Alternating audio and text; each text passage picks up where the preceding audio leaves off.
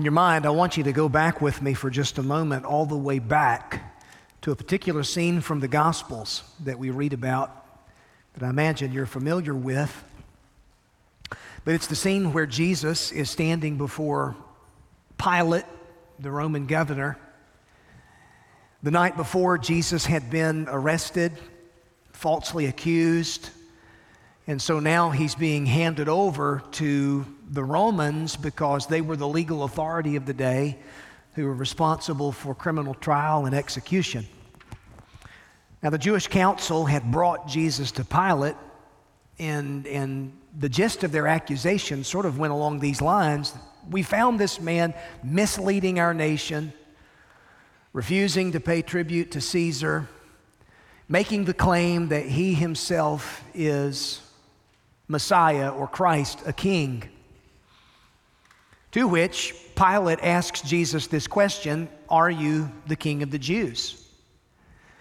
And in John 18 37, his response is recorded. Jesus says to Pilate, You say that I am a king. For this purpose I was born, and for this purpose I have come into the world to bear witness to the truth. Everyone who is of the truth listens to my voice. To which Pilate asks a follow up question What is truth? What is truth? Now, the fact is, there's no more an important question that could ever be asked than that question What is truth? It's a foundational question. It's a question that's asked in every generation. Uh, various generations of humanity have all wrestled with this very question, including our own time. People are wrestling with this question what is truth? Truth gets at that which is real or what's expected. And it answers all of those basic questions which characterize our humanity and our existence in the world. Now, I want you to take your Bible and turn to a little letter known as Second John toward the end of the New Testament.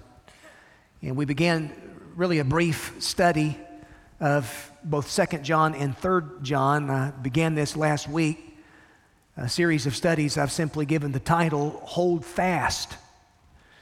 John writes to believers, and, and in these short little letters, he really tells them to hold fast, be steadfast uh, concerning this issue of truth, especially as it comes under attack really in every generation. If you have a hard time finding 2 John, go all the way to Revelation and then just turn two or three pages to the left and you'll be right there. But 2 John, it's, it's a very brief letter, consists of only 245 words in the Greek text. Uh, 3 John is a little bit shorter. Uh, it's made up of only 219 words.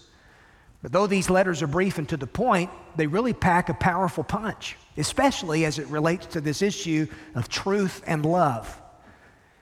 And so John writes to encourage believers to hold fast to the truth, all within the expression of love and grace which sets Christ's followers apart.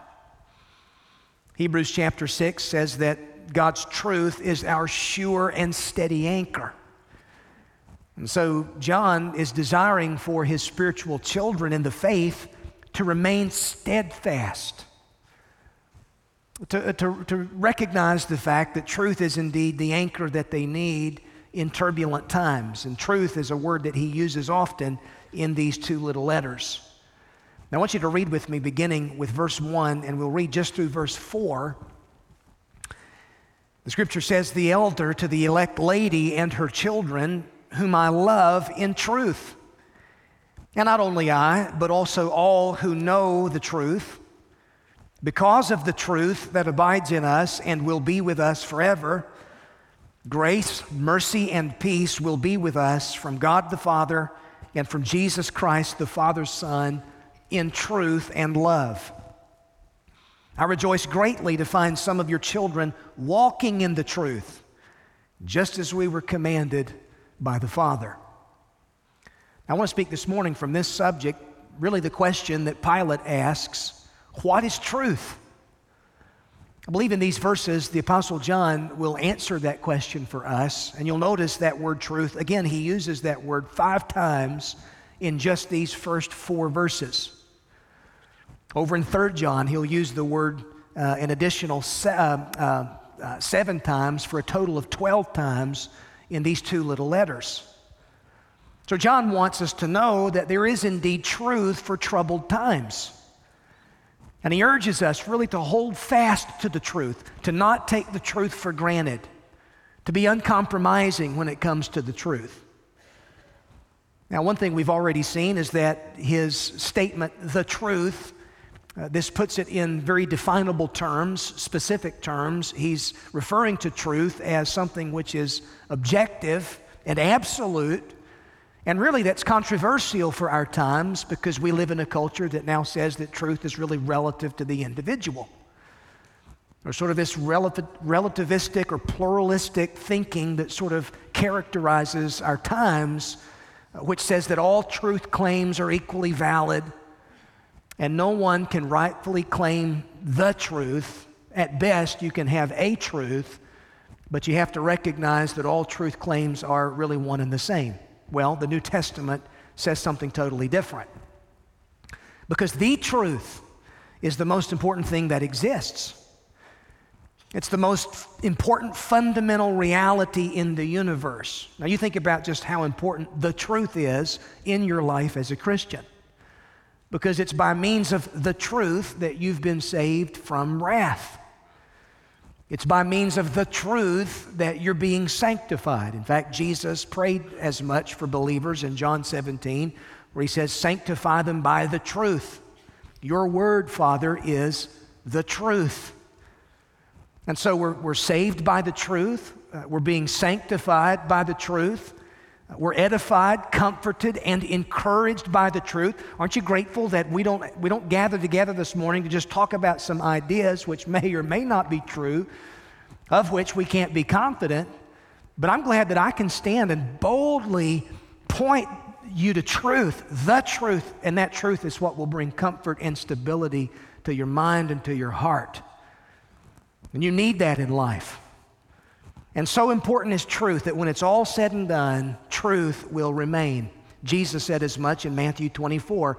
He said, Heaven and earth will pass away, but my words, my truth will not pass away. Which is why the psalmist could say in Psalm 119, uh, Forever, O Lord, your word is firmly fixed in the heavens.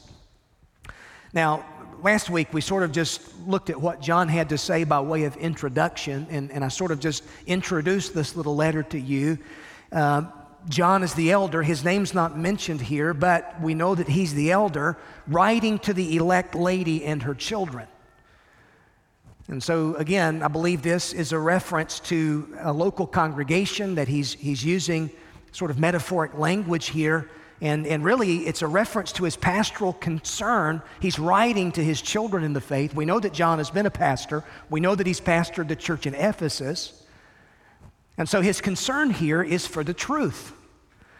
Uh, he gets to his purpose there in verse number four, uh, where he says, I rejoiced greatly to find some of your children walking in the truth, just as we were commanded by the Father. Now, he'll say the same thing in 3 John, verse 4, when he says, I have no greater joy than to hear that my children are walking in truth. Now, I imagine that as a parent, you would say that verse means a great deal to you. We would say that there's nothing that brings any greater joy to our hearts as moms and dads or grandparents than to know that our children are walking in the truth. And to know that my children are committed to the faith that they don't possess just a second-hand faith, but that Christianity has become real and personal to them. They've personally received Christ as their Savior, and they're personally walking in the truth for themselves. Nothing brings any greater joy to a parent's heart than to know that. Well, the opposite side of the coin probably is true as well nothing would grieve our hearts any more than to know that our children are not walking in truth. And some of you perhaps are greatly concerned even this morning over the spiritual state of maybe your, your grown adult children or grandchildren. And that concern is justifiable and understood. But from a pastoral perspective, I can speak as a pastor, there's nothing that brings greater joy to the heart of a pastor than to know that members of his flock are walking in the truth which the pastor preaches. And what a testament it is, and what a testimony it is that points people to the hope of the gospel when we're walking in the truth. And nothing grieves a pastor's heart anymore than when he sees those who are members of his flock who no longer walk according to the truth. And so all of that is really just going on in John's life, and he's writing from a place of deep pastoral concern. And so, what he says there in verse number four, perhaps this statement, walking in the truth, maybe that prompts a couple of questions in your mind. One, what is the truth to which John refers? What does he mean when he's being so very specific by referring to the truth? And then, secondly, what does it mean to walk in the truth? So, two very important questions. What is the truth? What does that mean? And then, what does it mean to walk in the truth?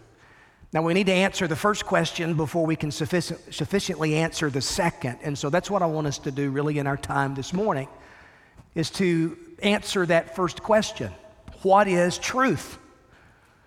Now, throughout the centuries, the world's leading philosophers and religious leaders uh, thinkers, they've all tried to answer that question in a variety of ways.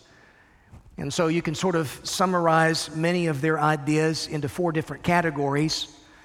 There's some who say, well, truth is what helps you win.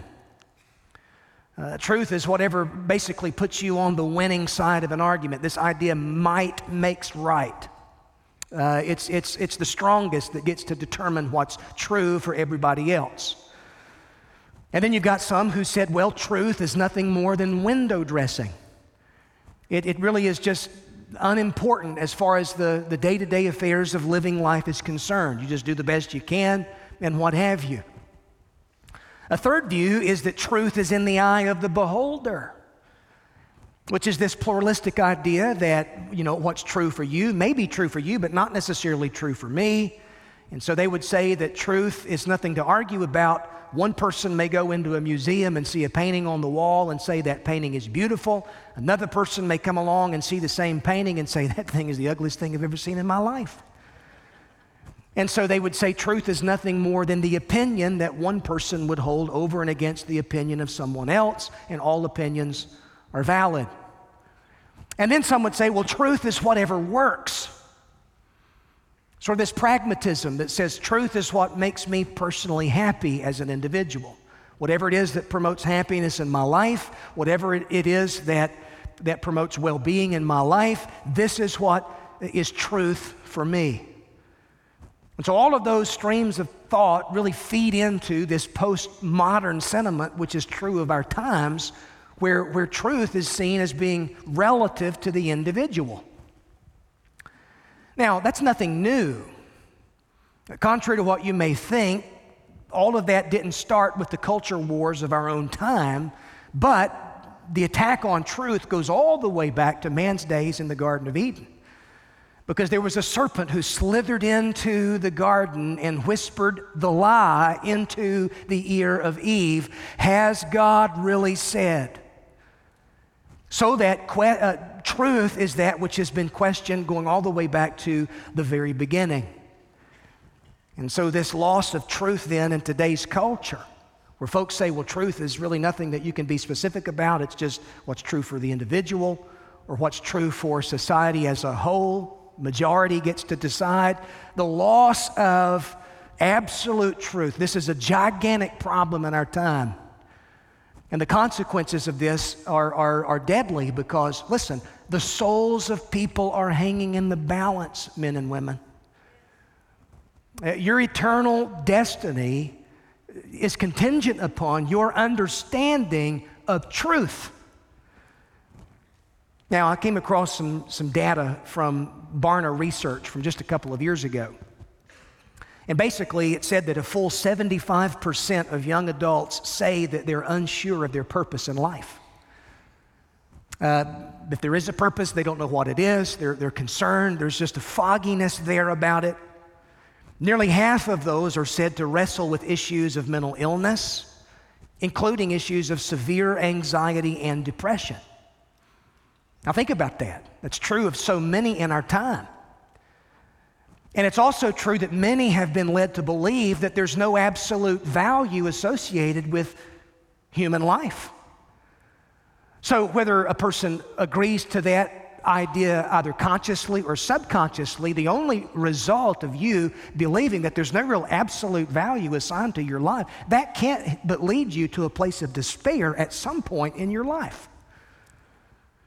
To where perhaps you begin thinking that the world literally revolves around you and, and it, it's all about you and what makes you happy. And then when that happiness eludes you, you begin wondering what is real, what is true.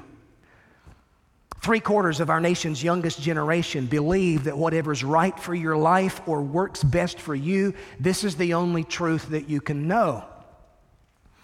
And so it's this moral relativism that sort of frames the context for those hottest debates that really seem to be raging in our culture.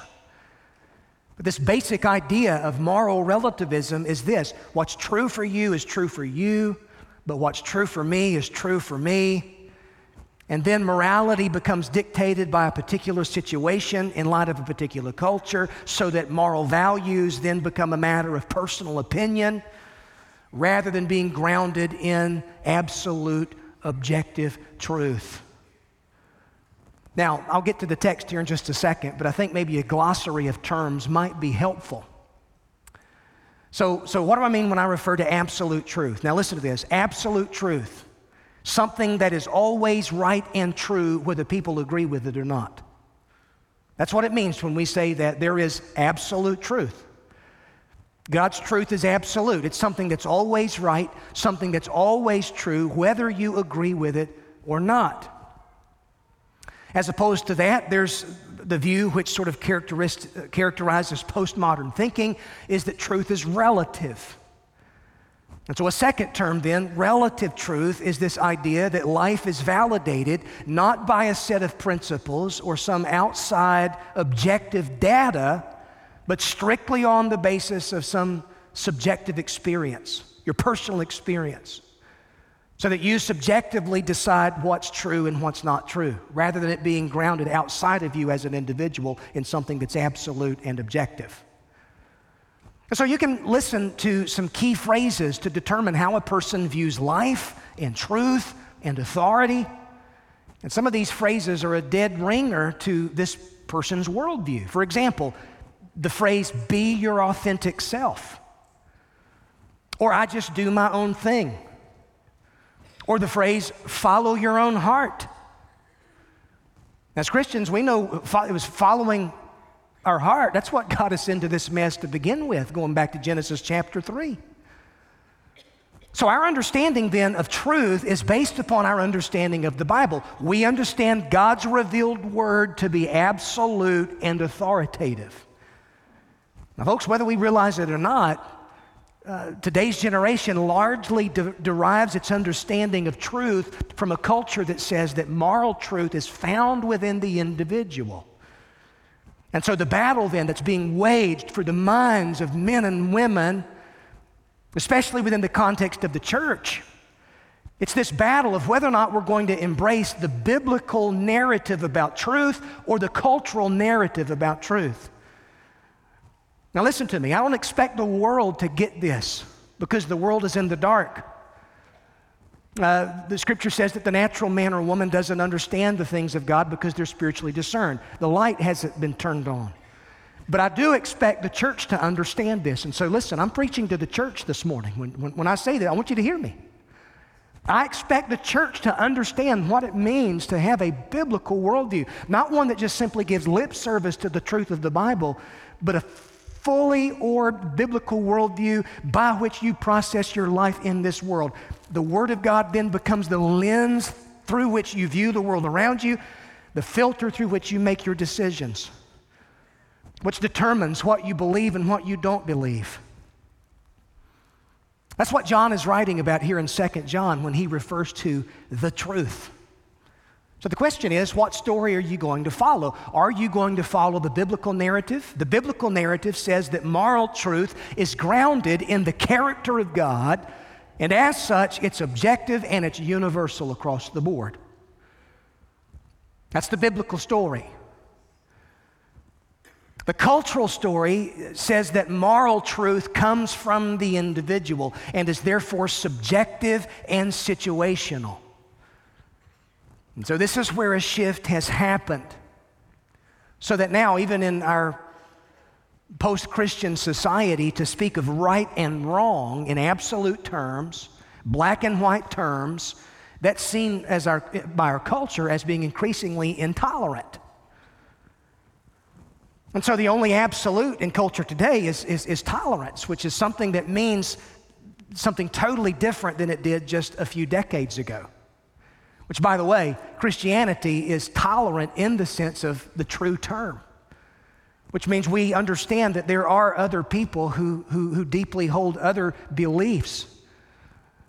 And rather than persecuting those individuals, we, we pray for those individuals, and so we tolerate them. But that does not mean what tolerance has been redefined to mean in today's terms, which now the new tolerance says not only do you uh, uh, affirm the fact that other ideas exist, but now the new tolerance says you've got to affirm individuals in those ideas and, and affirm those ideas as being legitimate to your own, equal to your own. That's the new tolerance. You understand? So that now you can't even express any form of disagreement without it being viewed as being judgmental, oppressive, intolerant. But that's the cultural narrative. And so it's into such a culture, we've been thrust as a church to be salt, to be light, to sort of be an agitator like a washing machine, and to point people to the truth, the truth, as defined objectively in the person of Jesus Christ, who himself said, I am the way, the truth, and the life. The truth that's been left behind in inspired scripture. All of this is what John is referring to when he speaks of the truth. He's talking about Christianity, not in squishy, undefined terms, but concrete, objective terms, the truth. Now, what is truth? How do we get to the answer of this particular question? Now, listen to this. What is truth? Simple definition truth is that which corresponds with reality that which is consistent with the mind, the will, the character, and the being of God. True with what corresponds with reality. Reality is what it is because God declared it so and made it so. So that without the objective lawgiver who undergirds and upholds the moral fabric of our universe, you really can't even begin processing your way through life. That's why the scripture says that it's the fear of the Lord which is the beginning of all wisdom and knowledge. To fully even begin to understand your place in the world, it begins with this understanding of who God is and the fear of God. That's the beginning point of wisdom. Deuteronomy 32 3, I will proclaim the name of the Lord and ascribe greatness to our God. Listen to this. He is the rock whose way is perfect, for all his ways are justice. A God of faithfulness and without iniquity, just and upright is he. Isaiah 65, verse 16 says that he is the God of truth. And so when Jesus himself declared, I am the truth, he's making a profound statement about his own deity. He says the same thing concerning his word. He says that the scripture is, is uh, it cannot be broken. That speaks to the unchangeable, unshakable truth of God's word. It is this truth that the Apostle John is writing about here in 2 John. Now, I want to give you five statements about truth from what John has written right here in these opening verses. To get at this, an answer to this question, what is truth? All right, so notice number one, John says that truth is objectively defined. He begins by writing, the elect lady and her children, whom I love in truth, and not only I, but also all who know the truth. He says the same thing down in verse 4 when he refers to the truth. He says, walking in the truth. So you might could say that he speaks of truth with a capital T. He's referring to something very specific and objectively defined here. Not truth according to the individual or truth by majority, No, this is the truth, that which is grounded in the character of God, the person and the work of Jesus Christ. That's what we mean when we're referring to the truth. I remember reading where in 2016, the Oxford Dictionary's word of the year was the word post truth. Now, some of you may have seen that or read that post truth. Now, now, don't think post truth in terms of post war, as in after. That's not how they define that. They define post truth this way it's relating to or denoting circumstances in which objective facts are less influential in shaping public opinion than appeals to emotion and personal belief. We live in a post truth society where now what really gets likes and shares and retweets.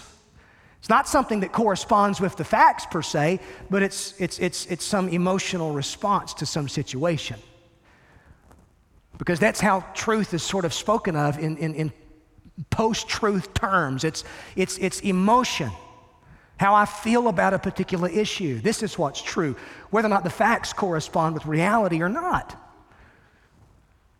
So, in other words, truth is what's true for me. My beliefs, my opinions, all of this determine my truth. Hence the expression speak your truth, live your truth. This is a popular slogan of our time. Someone who's written about this a lot is Dr. Albert Mohler, who's the president at Southern Seminary in Louisville, Kentucky.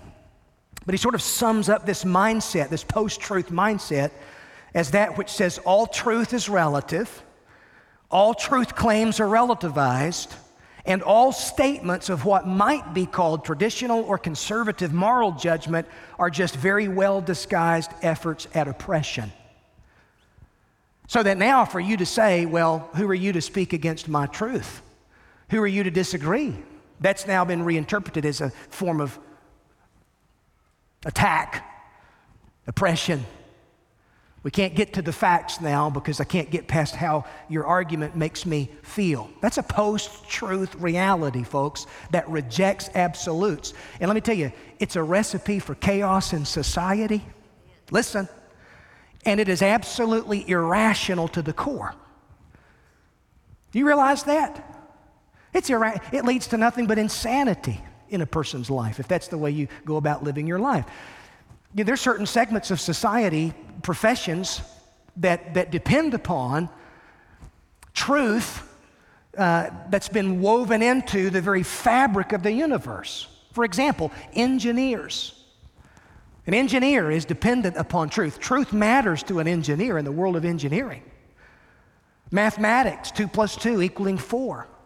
Aren't you grateful that truth matters to your pilot when you get on board an airplane?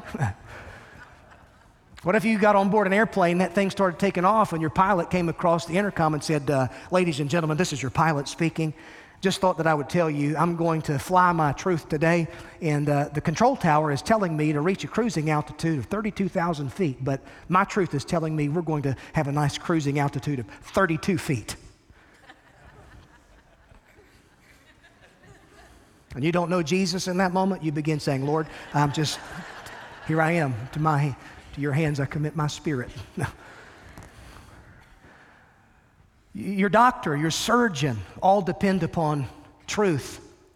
Your pharmacist, when you go to get a prescription filled, aren't you glad they know how to distinguish the difference between something that's helpful versus something that's harmful and then the right dosage? So, if that's true for the physical world, what we would call the laws of physics that apply across the board, God is He's woven truth into the very fabric of the universe that He's created, which the scripture says is being upheld by His word of power.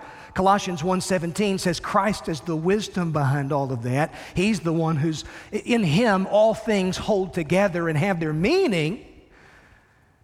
If there's truth in the physical world and the laws of physics, don't you think that that applies to the metaphysical world or what we would call morality, spirituality? Why are we so prone to sort of safeguard ourselves from breaking the laws of the physical world? Case in point, you leave today, first thing you do when you get in your car is you're going to put your seatbelt on. Because you understand the danger of what happens if you break the laws of physics. You're going down the highway 55 miles per hour and you don't have your seatbelt on and your car comes to a sudden halt and you're thrown through the windshield, you know that that's probably the end of your life. But why is it that we're so prone to want to break the laws of God as it relates to morality and spirituality and that kind of thing? Listen, it's because we don't see immediate consequences. And Paul writes about this in Romans chapter 1, and he says our sin leads us to suppress the truth in our own unrighteousness so that we go our own way because we really want to be the boss of our own lives. First thing that Adam and Eve do after the fall, what do they do? They run from God and they hide behind something. That's the default position of humanity now. We're running from God rather than running to Him. And so they sew fig leaves together to try to provide some type of covering that they feel safe behind. And listen, call it whatever you want to, whatever ideology exists. I call it nothing but fig leaves that you try to hide behind. Because in that moment, to you, it feels real, when in reality, it's not. What you need is the atonement that only God Himself can provide. You need truth, the truth. You need Christ. So, truth is objectively defined. Now, notice the second thing John says that truth is absolutely knowable.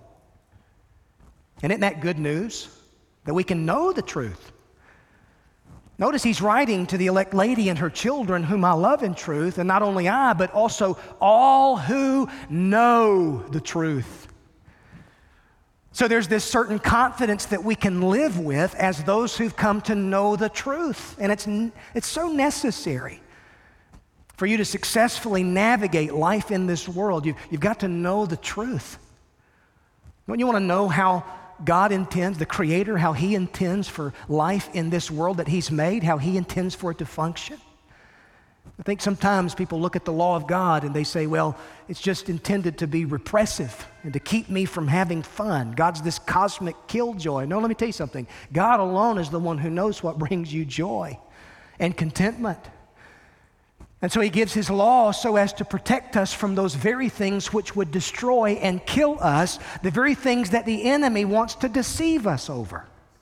That's why Jesus said that the enemy is a thief and he's a murderer. He's a liar and the father of all lies.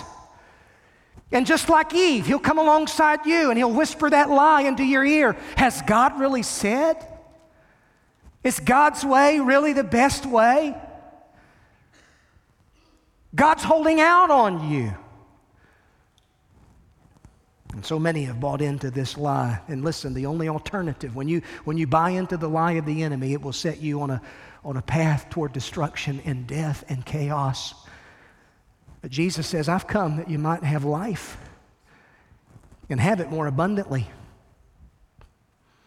So truth is knowable, truth is defined. Now, notice the third thing. Uh, John says that truth is eternally upheld. He says in verse 2 because of the truth that abides in us and will be with us forever. So, a Christian is someone who abides in the truth as well as someone in whom the truth abides and, and the truth remains forever. Long after the lies of Satan have been eradicated from memory, the truth of God will remain. I think about the popular slogans that we hear so often these days, those expressions that we sort of mindlessly repeat and share on social media without really weighing them against the truth. Even slogans that may get at a kernel of truth, but it's sort of perverted and distorted. God just wants you to be happy. Or love is love. Nobody can judge you. See, all those kind of expressions have become popular because we live in a social media driven uh, world where memes are far more influential than mentors. And it can be difficult to resist the lies of culture, which sometimes masquerade as truth. And that's why we need to be discerning. That's why John is warning his readers in this little letter. Now, somebody who has had a lot to say about this is, is someone whom I've come to respect. Uh, her name is Alisa Childers. And Alisa Childers has written a couple of books, but she was uh, uh, she was a, a Christian recording artist. And, and there came a point in her own life, in her Christian walk, where, where she really began to have just a real crisis of faith. And she came under the tutelage of sort of a, a liberal progressive pastor who sort of led her to sort of question and distort the truth. And it sort of set her on a path where she came dangerously close to walking away from the faith. Rather than walking away from the faith, she sort of just began studying the exclusive claims of Jesus. It led her to get into her Bible all the more. And so now she's a leading apologist in our times who's on the front lines defending the faith from all attack. And one book that she wrote that I, I really have read and just think so much of, it's called Live Your Truth and Other Lies. But listen to the paragraph she writes. She says, More than ever before, people are looking to their own hearts, opinions, preferences, biases, and predispositions to guide them through life. In other words, we've all learned to trust our feelings. But how is that really working out for us? It's leading us to all sorts of problems. And in so many cases, didn't we get ourselves into this mess in the first place? She says, Today we have authors and influencers and life coach gurus peddling their personal transformation stories as models for others to follow. And their advice is frequently based on very recent life altering decisions that seem to make them happy in the moment but have not stood the test of time. In some cases, their books come out within a few months of a major life change, divorce, paradigm shift in identity, or spiritual deconstruction, which they think help them discover their true selves.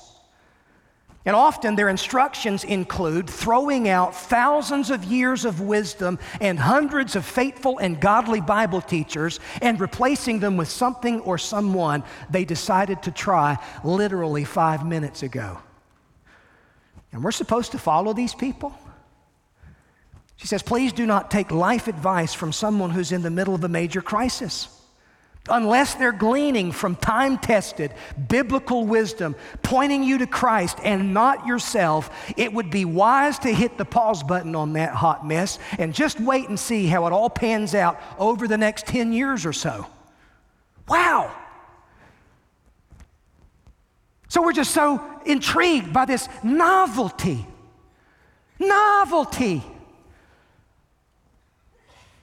Let me give you just a sage word of wisdom here. If it's new, it ain't true. And if it's true, it ain't new. It's wisdom to live by right there. John says that the truth, the truth is eternally upheld. What I need in the depth of my soul is the eternal, abiding truth of God. I don't need some narcissistic idea that's telling me to follow my own heart. Nor should I lend my ear to the latest cultural guru who may be all the rave among the Hollywood A-listers, but they wouldn't know their way out of a wet paper bag when it comes to reality. Oh, listen. Amen, preacher. Listen, amen, amen.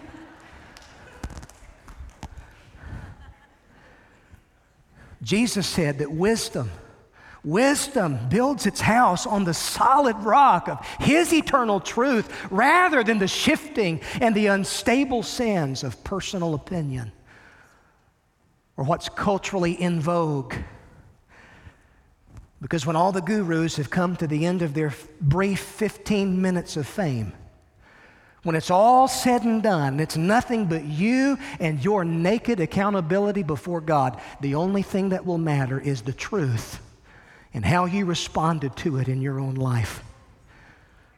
How well have you built? Fourth, John says that truth is divinely revealed. Notice he says in verse 3 grace, mercy, and peace will be with us this truth that he's describing, truth will be with us from God the Father and from Jesus Christ the Father's Son.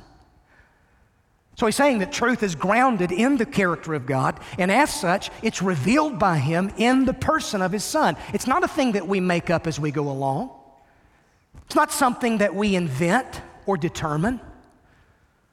I know we live in a democratic society where democratic ideals are embraced, but, but the thing is, we might have this illusion, if we're not careful, that we should have a voice when it comes to the truth or determining what's true. But listen, truth is not some ballot measure. Uh, the universe we live in is not a democracy. God doesn't consult us to determine what's right and wrong. No, He reveals that to us in His own person, in the Lord Jesus Christ, and in the pages of His sufficient Word. And so I'm to go to Scripture to find out what I should and should not believe and build my life upon. That's why the psalmist could say that the sum of your word is truth, and every one of your righteous rules endures forever. So, according to John, truth is objectively defined, it's absolutely knowable, it's eternally upheld, it's divinely revealed. Now, one last thing, and I'm done with this. John says that truth is personally transformative. It's life changing. It's the truth of the gospel which has led to a major change of life and transformation of character in the lives of those that he refers to as his children in the faith. Now, listen to this. He says this in verse 3 Grace, mercy, and peace will be with us from God the Father and Jesus Christ his Son, in truth and love. I'll tell you what he's getting at there. He's getting at a transformation of life that's happened. Has the truth changed you as a man or a woman? Are you someone who's been changed by the truth of the gospel? Grace, mercy, and peace belong to us because of the truth. What is grace? Well, God has been so good to me. He's not given me what I deserve, but rather, He's given to me what I don't deserve. Grace is His unmerited favor in Jesus Christ. you want acceptance? You want to find meaning? Listen to me. You'll not find it in the lies of the evil one. And Satan's constantly speaking those lies, and culture buys into those lies. And then you've got this convergence of media and pop culture that sort of reinforce those lies. But all the while, truth is crying out. If it's grace, grace that you so desperately need, thanks be to God, you can find all you need and then some in the person of the Lord Jesus Christ. Grace is God giving me what I don't deserve. It's a place at the table, it's acceptance and forgiveness, and He calls me His adopted son. And yet, that's not all because John says that this experience with truth has it's been an experience with the mercy of God. If grace is God giving me what I don't deserve, mercy, God's not giving me what I do deserve. What do I deserve? Well, I've broken his law, I've spurned his truth, I've offended his holiness. The Bible says the wages of sin is death, therefore, I deserve death. But God's been merciful. And that sentence was carried out upon Jesus Christ, who died the death that I should have died upon Calvary's cross. So now I've experienced grace and I've experienced mercy. And what's the result of this experience? It's peace, peace. What is peace? Peace is being made right with God. Peace means that now that middle wall of partition has been destroyed, and now I can go directly to God through the finished work of Jesus Christ. That's what the truth tells me. The truth tells me that I've been made at peace with God, and I've got peace like a river down deep in my soul. And that's what the world so desperately wants, but the world can't have going its own way. Because following the lies of culture will not lead you to this experience of grace and mercy and peace. Because it's only the truth that's personally transformative. And then that brings us to John's point in verse 4, and we'll pick up here later. But John says, it brings me so much joy to know that my children are walking in the truth. And walking in the truth implies direction in life. Suppose you're lost in a city, but you don't have a compass that points to true north. Or let's say you do have a compass that points you to true north, and then you can begin navigating around that city You can figure out which direction you're walking, where you intend to go, where you need to go. But say you've got that compass, but let's just suppose you've got a magnet in your backpack or in your back pocket that then causes that compass to always point to you. And you're trying to navigate this city, but the compass is always pointing to you. You need a reference point that points away from you, or you're always going to be lost. You have no idea which direction you're going, and you may, in fact, end up walking in circles. Folks, that's where the lies of Satan always lead. It's like a magnet where the compass always points to you. So, live your truth, that's a compass that's pointing to you. You're going to end up walking in circles like a dog chasing its tail. Follow your heart, that's a compass that's always pointing to you. You're going to be lost. What you need is a true north, and the true north points away from me, it points to Jesus. And that's the navigation system that I need and that you need. Let's stand for prayer this morning. Our time is gone. Boy, John really just gets to the issue, doesn't he? Who would have thought that this letter written two millennia ago in the first century, toward the end of the first century, is so very relevant to where we are in the 21st century? There's a wealth of application here. But he who has ears, hear what the Spirit says to the church. Every head bowed and every eye closed. If you don't know Jesus as your Savior, listen, He's the true north that you need. Jesus said, I am the way, the truth, and the life, and no man comes to the Father but by me. This morning, perhaps you don't know that you're saved and you're confused wondering about what's real and what's not real, what's true and what's not true. Listen, can I just encourage you to look away from yourself and look to Christ in faith? Look to Jesus and be saved. He loves you, He bled and died for your sin. And this experience of grace, mercy, and peace can be yours. A personally transformative experience with the truth of the gospel, this can be yours. Would you come to Jesus today? Lord, in Jesus' name, thank you for your word. And God, how we need the true compass of your word so as to navigate these times in which we live. Left up to ourselves, Lord, we're insufficient. I'd be walking around in circles were it not for your truth. But Lord, I'm so thankful that your truth is eternal and abiding, remaining, rock solid, unshakable solid ground upon which we build our lives and stake our lives. Lord, as we process decisions, and Lord, I know that there are some folks right now under the sound of my voice who've got some major decisions and some major issues they're walking through. Oh God, may truth prevail in their situation. Our families need the truth. Our marriages need the truth. Our relationships with one another need the truth. If we don't have the truth, what do we really have? May we be a truth telling church, always pointing people to Christ and His truth in Christian compassion. And so, Lord, we pray all of this in Jesus' name. Amen.